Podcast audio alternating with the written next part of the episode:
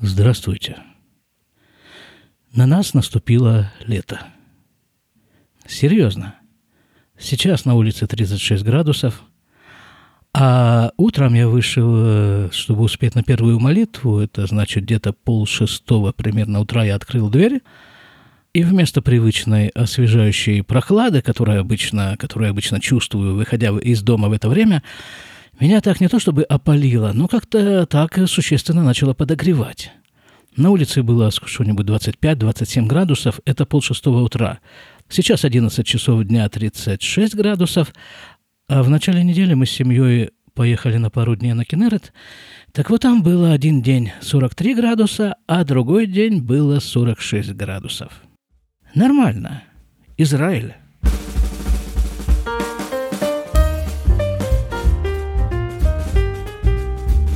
Сегодня 4 сентября 2020 года, 336 подкаст, а предыдущий подкаст, я посмотрел, был записан 28 июля, то есть перерыв больше месяца. Все нормально, ребята, все в порядке, просто был занят. А чем же это ты так был занят, паскуда, что даже подкасты не записывал, спросите вы, конечно же. Сейчас расскажу.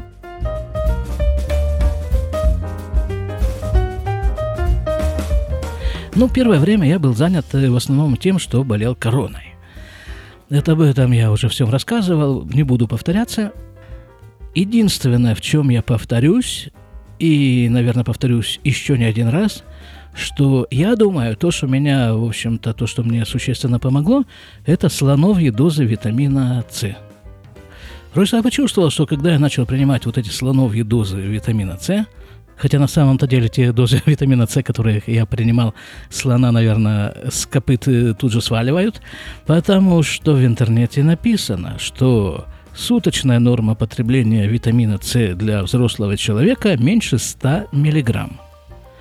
Максимальная доза потребления витамина С, да, С, то есть С, человеком, это 2 грамма максимальная доза – я его поедал в сутки 12 грамм. По одному грамму каждые два часа. Причем жена, дети установили дежурство. Каждые два часа ночью они меня будили. И днем они тоже меня будили, потому что я спал э, беспоросыпным таким сном совершенно в течение нескольких дней на пике этой короны. Они меня будили каждые два часа, заталкивали мне в рот вот эти две громадные таблетки витамина С и дали, давали воду запить. И спи, мол, дорогой товарищ. Дальше. Ну вот, вот. А потом уже, когда я немножко очухался, я там посмотрел, опять же, в интернете, есть люди, есть люди, которые утверждают, что вот это да, эта штука работает. Ну, на самом-то деле в интернете наверняка есть очень много людей, и еще больше штук, которые утверждают, эти люди, эти, шту, эти штуки работают при короне. Не знаю, болели ли эти люди короной, я болел. Я пил очень много витамина С, и вот э, считаю, что это было совершенно не лишнее. Зачем я так много об этом говорю? И зачем я так много об этом говорил в предыдущий раз и до этого? Очень просто. Когда я выздоровел и начал ходить опять на уроки моего учителя, Рава Гада, я рассказал ему эту историю, и он мне сказал – а вот как раз э, сосед чего-то сверлит у нас тут. Ну, об этом еще у нас э, будет э, некоторый разговор в продолжении нашего сегодняшнего выпуска насчет вот этих звука извлечения из человека подкаста. Так вот, значит, чего? Да, пошел я на урок моего учителя Равагада, рассказал ему свою историю, рассказал про витамин С. Он говорил, так а почему ты это не опубликуешь? Давай, давай, ты говори об этом, это же может спасти людей. Тем более витамин С, насколько я себе представляю, продается без рецептов. Ну, э, не знаю, сказать, что я вот так вот окончательно, окончательно все совершенно вот так уже не кашляю, я не могу. Бывают иногда такие вот какие-то приступы кашля. Но не знаю, как-то у меня это связано с мышечной активностью. Вот если я хорошо там побегаю, там, по чего-нибудь поупражняюсь, вот тогда целый день практически я не кашляю. Это сейчас, на этом этапе. Кстати, Хорошо, разговор о короне мы закончили, по крайней мере, на этот раз. И о витамин С тоже мы пока закончили. А вот э, чем я был заня- занимался тогда, все эти полтора почти месяца, что меня не было слышно. Вот чем.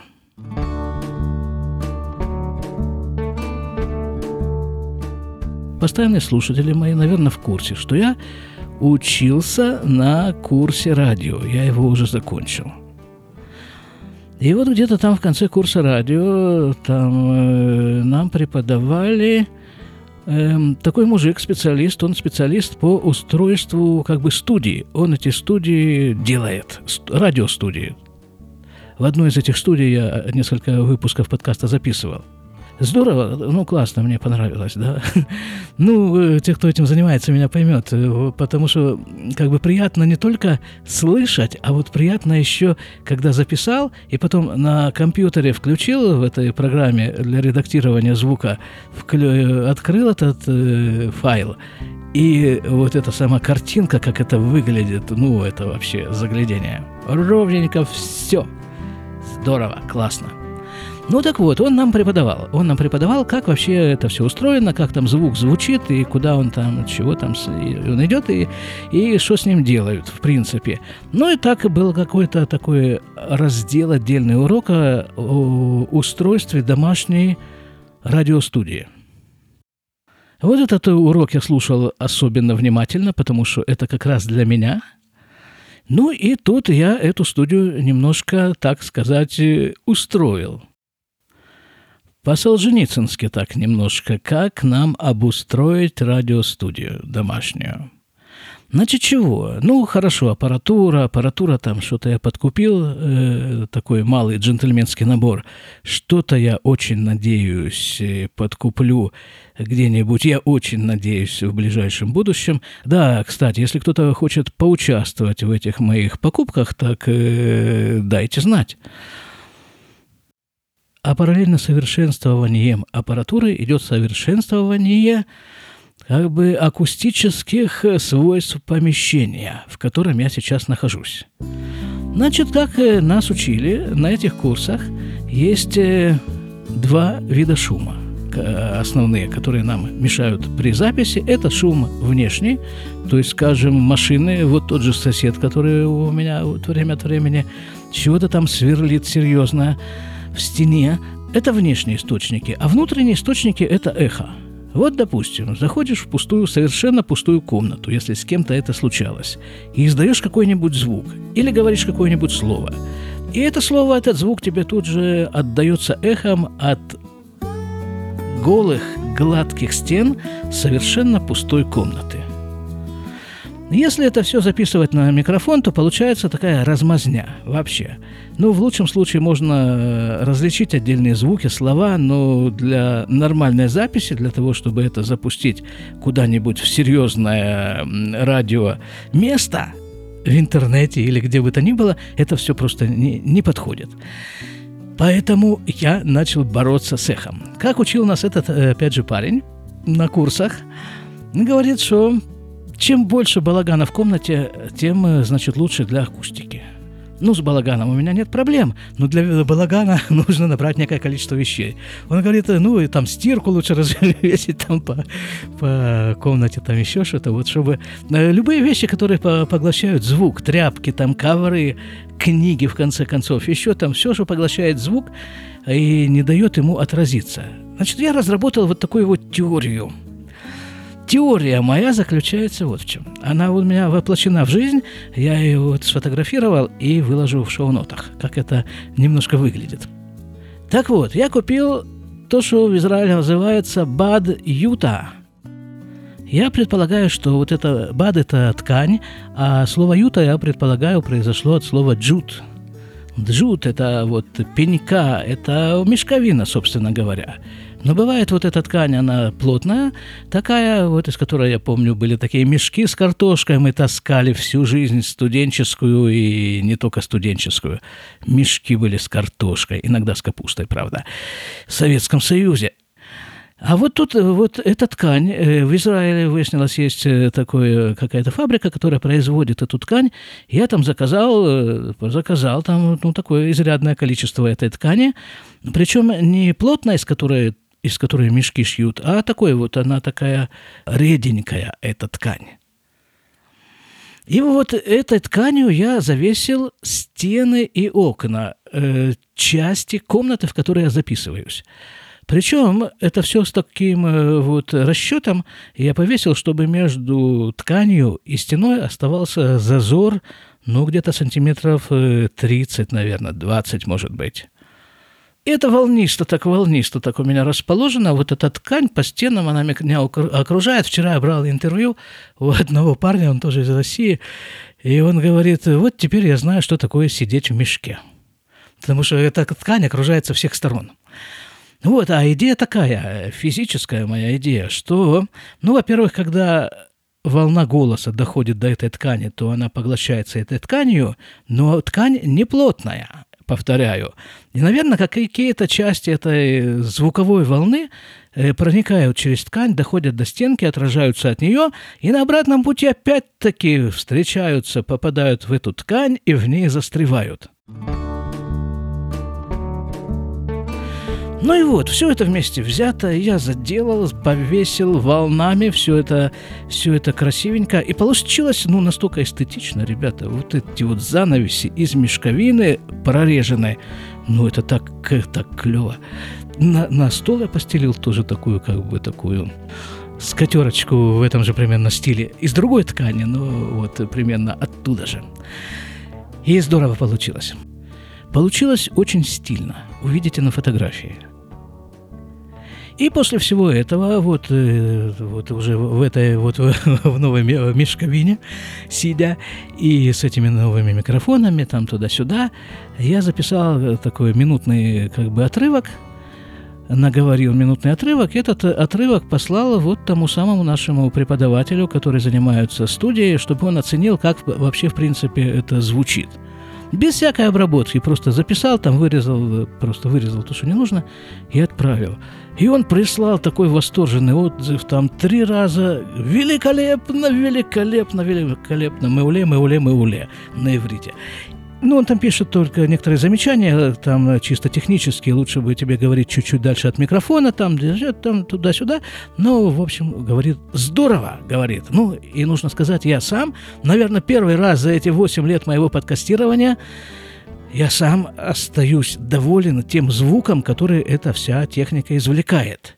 А с учетом того, что эта техника, я очень надеюсь, в самое ближайшее время, с Божьей помощью будет еще чуть более усовершенствована с помощью покупки звуковой карты за 600 долларов.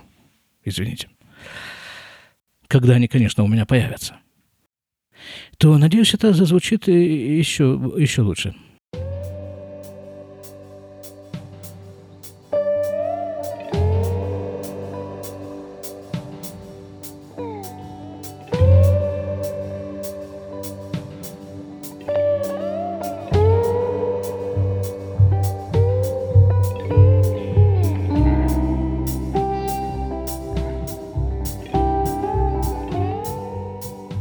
Так вот, вот этим всеми я был занят полтора месяца, да, э, шить мешок.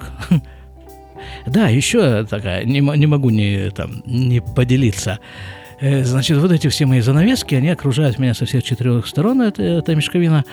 А висят они просто я сделал, ну вот, э, по типу это, белевой веревки, да, с прищепками – ну, там не веревка на самом деле, там шпагат, что тоже, в общем-то, так немножко стильно, что там шпагат и вот эти вот э, прищепки, которые держат ее, не, не пластиковые, они из бамбука такие, деревянные такие. Вот, классно. Ну, такие всякие мелкие какие-то смешные развлечения.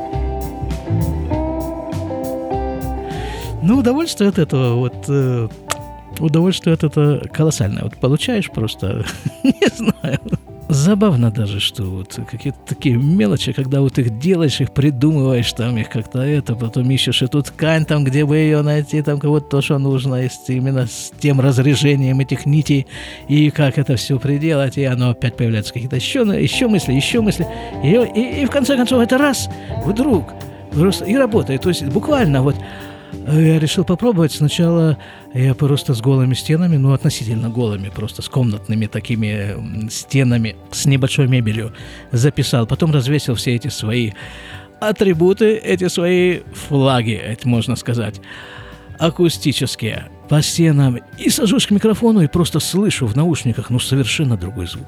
Ну, вот, казалось бы, ну, ну, даже неожиданно как бы для меня, потому что, ну, а, а, а что я сделал-то? Вот тот же микрофон, вот все то же самое, та же аппаратура, повесил эти штуки по стенам и совершенно по-другому все зазвучало.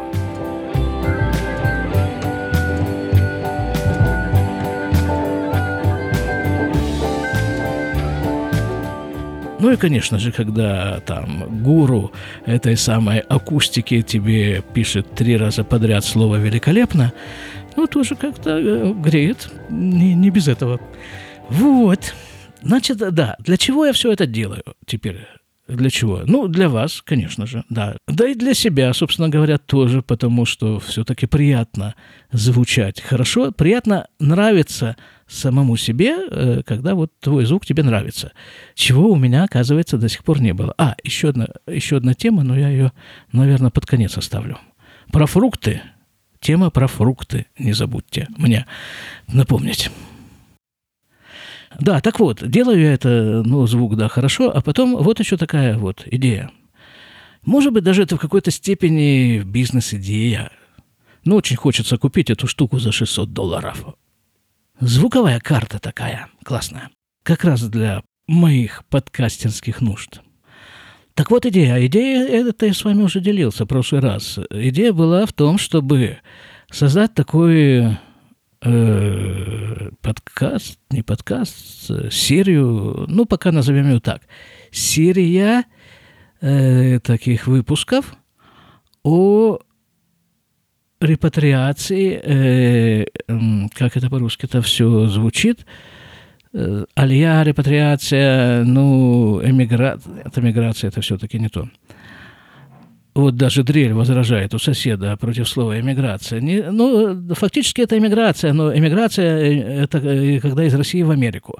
А когда из той же России, но уже не в Америку, а в Израиль, это называется репатриация или алия – Репатриация – это возвращение на родину, а алия – это подъем. И вот именно так это, это вот этот процесс э, э, в Израиле на иврите называется алия. В противоположность этому есть другой термин – агира, что значит эмиграция. Куда-нибудь, но не в Израиль. А в Израиль это не агира, это алия, подъем. Так вот, хочется очень сделать такую серию, серию таких интервью э, с людьми, которые этот самый подъем совершили вот э, во времена так называемой Большой Алии. То есть это где-то 90-е годы, может быть, даже 2000-е годы, когда в Израиль приехало полтора миллиона людей из России. На минуточку. И вот сейчас, когда уже есть в каком-то приближении студия, я пытаюсь взять интервью – у людей, которые приехали вот тогда же примерно, когда и, и я приехал в Израиль, то есть, ну, в 90-е годы. Чертовски интересное занятие. Просто я даже не подозревал. Ну, во-первых, договориться с людьми. Я пока беру интервью у своих знакомых, которые здесь живут поблизости. Ну, да, просто вот по-соседски зашли ко мне в студию, дали интервью хочу это дело распространить и брать интервью у людей, которые проживают и в других районах Израиля тоже. Не только в нашей деревне. Потому что может сложиться такое впечатление, что все полтора миллиона людей, приехавших из России, приехали и поселились в Бейтеле. Так называется моя деревня. И это будет в корне неправильно, потому что нас здесь в Бейтеле, приехавших из России, есть некоторое количество, достаточное для некоторых, для нескольких интервью. Но, в общем-то, народ живет э, везде, в том числе, кстати, не в Израиле, да, ну, есть э, много людей, много, при, которые приехали в Израиль, покрутились, не нашли себя и поехали дальше. Так вот, э, это интересно. Интересно вот договориться с человеком, да, вот... Э, допустим, человек какой-нибудь там, как знакомый, ты его знаешь, он тебя знает, э, он меня знает, что я туда-сюда, медбрат, работаю в поликлинике, а тут вдруг я ему говорю, ты знаешь, э, брат, я тут э, еще и курс радио закончил. У него глаза начинают открываться. Чего? Какое? Радио? Чего радио? Какая связь между тобой и радио?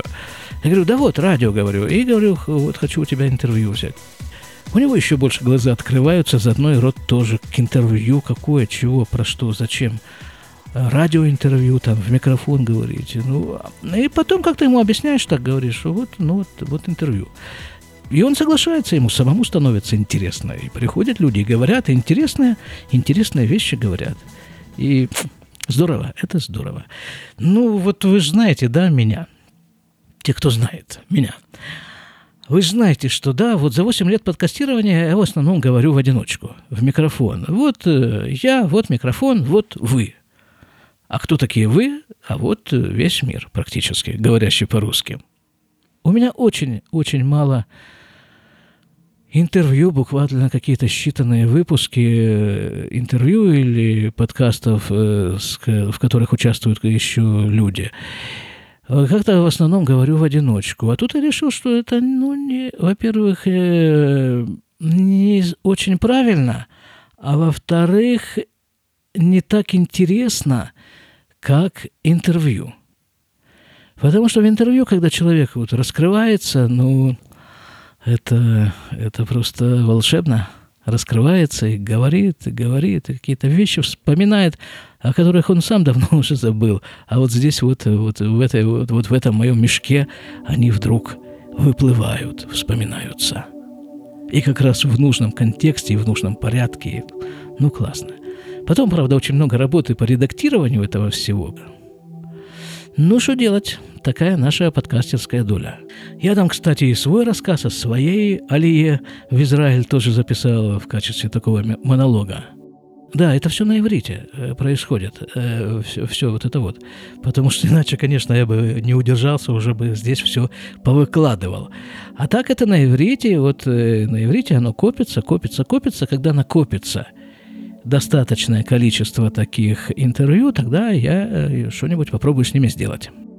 Ну и, конечно же, буду держать вас в курсе происходящего. Да, хотел, э, хотел уже постепенно начинать прощаться, но тут вдруг э, вспомнил, или кто-то из вас мне напомнил, о фруктах. Да, я же обещал про фрукты. Фрукты. Э, есть такая компания в Израиле.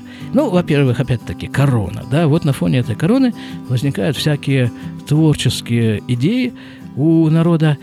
И э, вот и возникла такая, хотя я не знаю, возникла ли она сейчас или это уже некоторое время существует, такая компания, не буду называть ее имени этой компании, они занимаются вот чем. Они вот чем занимаются – Кроме всего прочего, они еще сельское хозяйство в Израиле поддерживают, что на самом-то деле это архиважно и архинужно. Поддержать сельское хозяйство в Израиле, потому что, ну, земля Израиля-то она чего? Она же должна рожать и давать урожаи несметные и прочее, а, а наши правительство рабоче-крестьянское, которое должно быть всячески это поддерживать, оно просто гнобит, по-моему, сельское хозяйство. Ну, потому что, как бы, чего бы то ни было выращивать в земле Израиля, человеку просто невыгодно. Он в убыток себе э, этим занимается. Ну, насколько я знаю, потому что вот то, что продается, это сельскохозяйственная продукция в магазинах, на базарах, это, по-моему, все импорт какие-нибудь турецкие помидоры, какие-нибудь э, там чего-то еще, все это такое достаточно картонное, пластиковое, какое-то такое относительно съедобное. Бывает иногда, правда, попадаются вкусные вещи, но э, довольно редко. И стоит это, соответственно, очень дешево. Очень дешево стоит. За такие деньги, конечно же, никакой уважающий себя, себя земледелец э, заниматься этим всем не станет.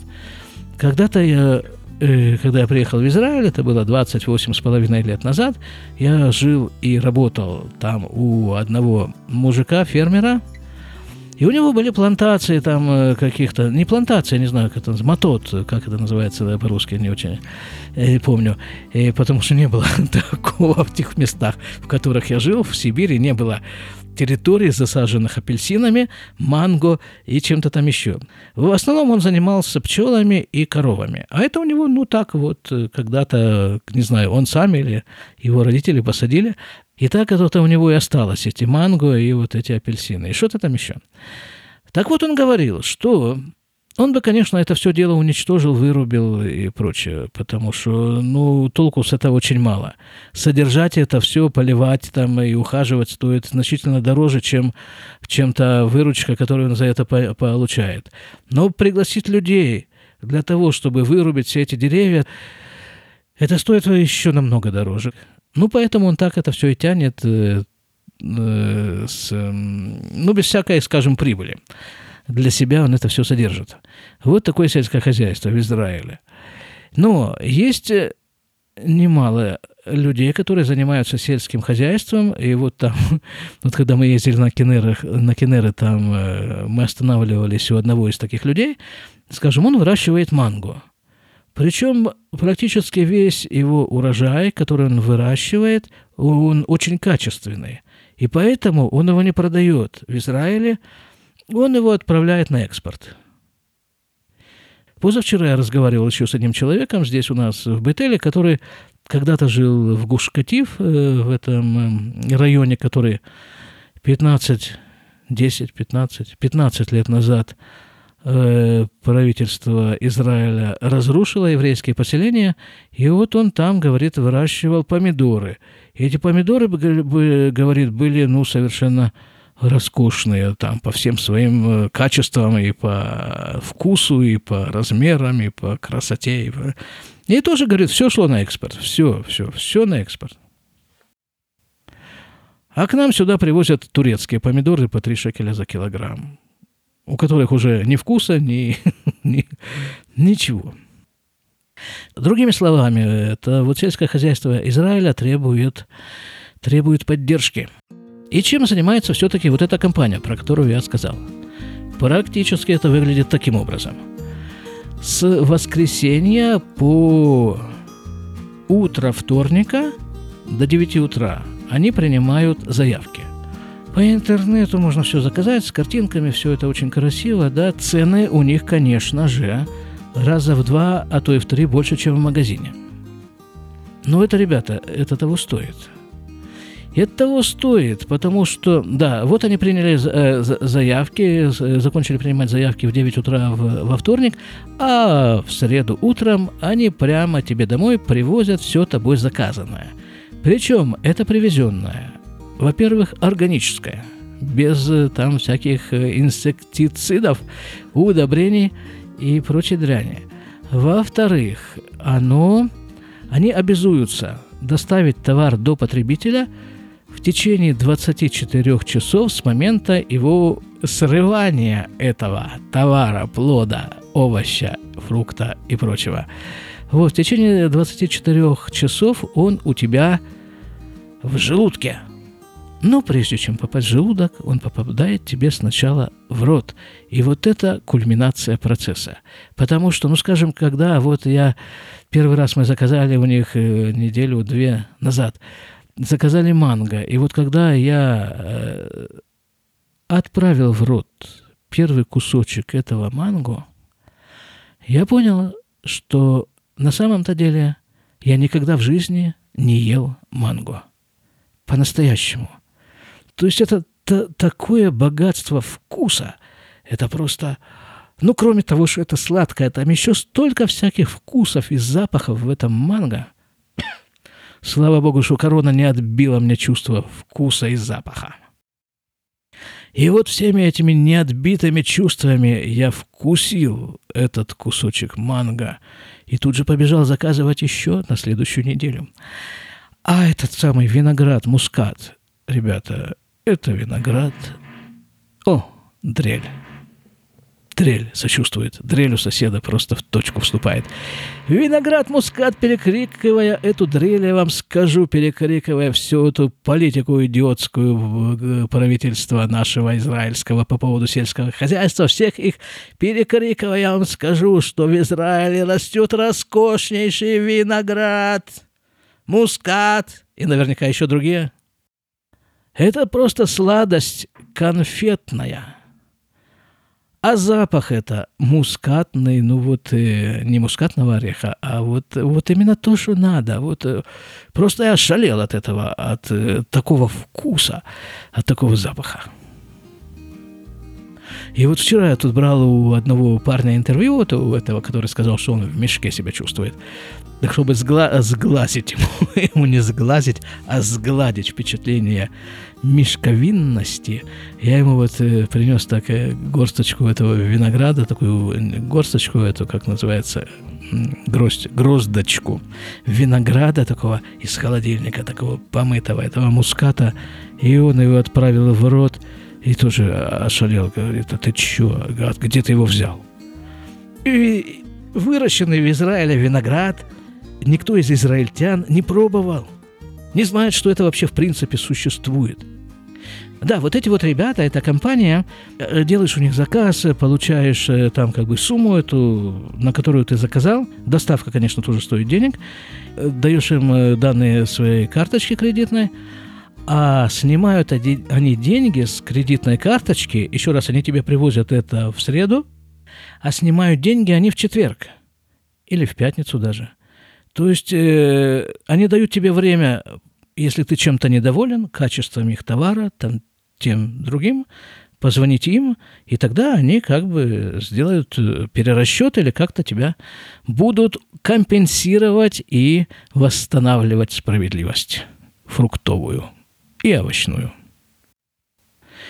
В заключение личная просьба. Если у кого-то есть возможность поучаствовать вот в этом вот проекте, я его назвал так – а нет, пока еще это коммерческая, моя маленькая коммерческая тайна, как я его назвал. Это вот проект про Алия Гдоля, про иммиграцию, скажем так, неуклюже в Израиль. Если кто-то хочет участвовать, кто-то может рассказать историю своего приезда в Израиль на иврите, то просьба со мной связаться или на сайте, или написать mail – Э, на сайте есть э, мой адрес шломо штрудель шломорад.ком.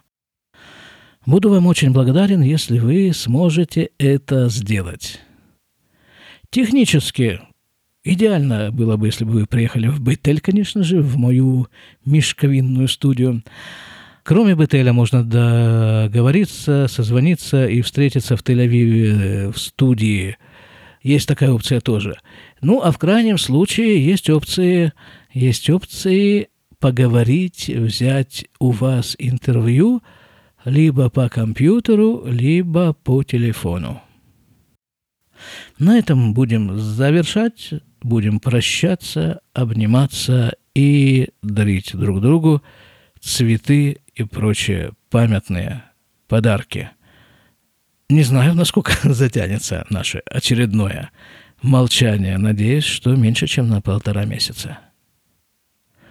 А, еще одна вещь, которую я хотел сказать. Вот, вот такой вот э, такой какой-то беспорядочный получается выпуск, да? Не без, э, без предварительной записи, без э, предварительно написанных шоу-нот и прочее. Вообще в этой нашей студии нас, нас учили все, что ты говоришь, заранее записывать на листке просто дословно – там, где ты хочешь э, посмеяться, то отмечать посмеяться. Если ты хочешь сделать там какой-то глубокий вдох или выдох, написать глубокий вдох-выдох. Ну, почти так. Нас учили. А, а я ничего обычно не записываю. Так это все вот э, сажусь и говорю. Говорю. О чем же я говорю? А, говорю я вот о чем. Говорю, что там же это все как бы у меня идет влияние этой нашей учебы. Так вот там на этой учебе очень много внимание уделялось авторским правам. Так вот, из э, своего подкаста, подкаст из Израиля, он же немного оглянувшись, я убрал. Я думаю, что все подкасты, в котором э, так или иначе эти авторские права могли быть нарушены. В основном в отношении музыки. Поэтому тот, кто пересматривает, может быть, архивы этих подкастов, э, переслушивает, так э, там многих выпусков просто нет. Их нет. Самому жалко, потому что там были очень даже неплохие выпуски про Кулюлям, там еще там про что-то. Ну, вообще, выпуски с музыкой, с музыкой э, хорошие выпуски. Но пришлось их убрать, да. Вот на этом... И вот на этом все-таки мы попрощаемся. До следующих встреч. Будьте здоровы. До свидания.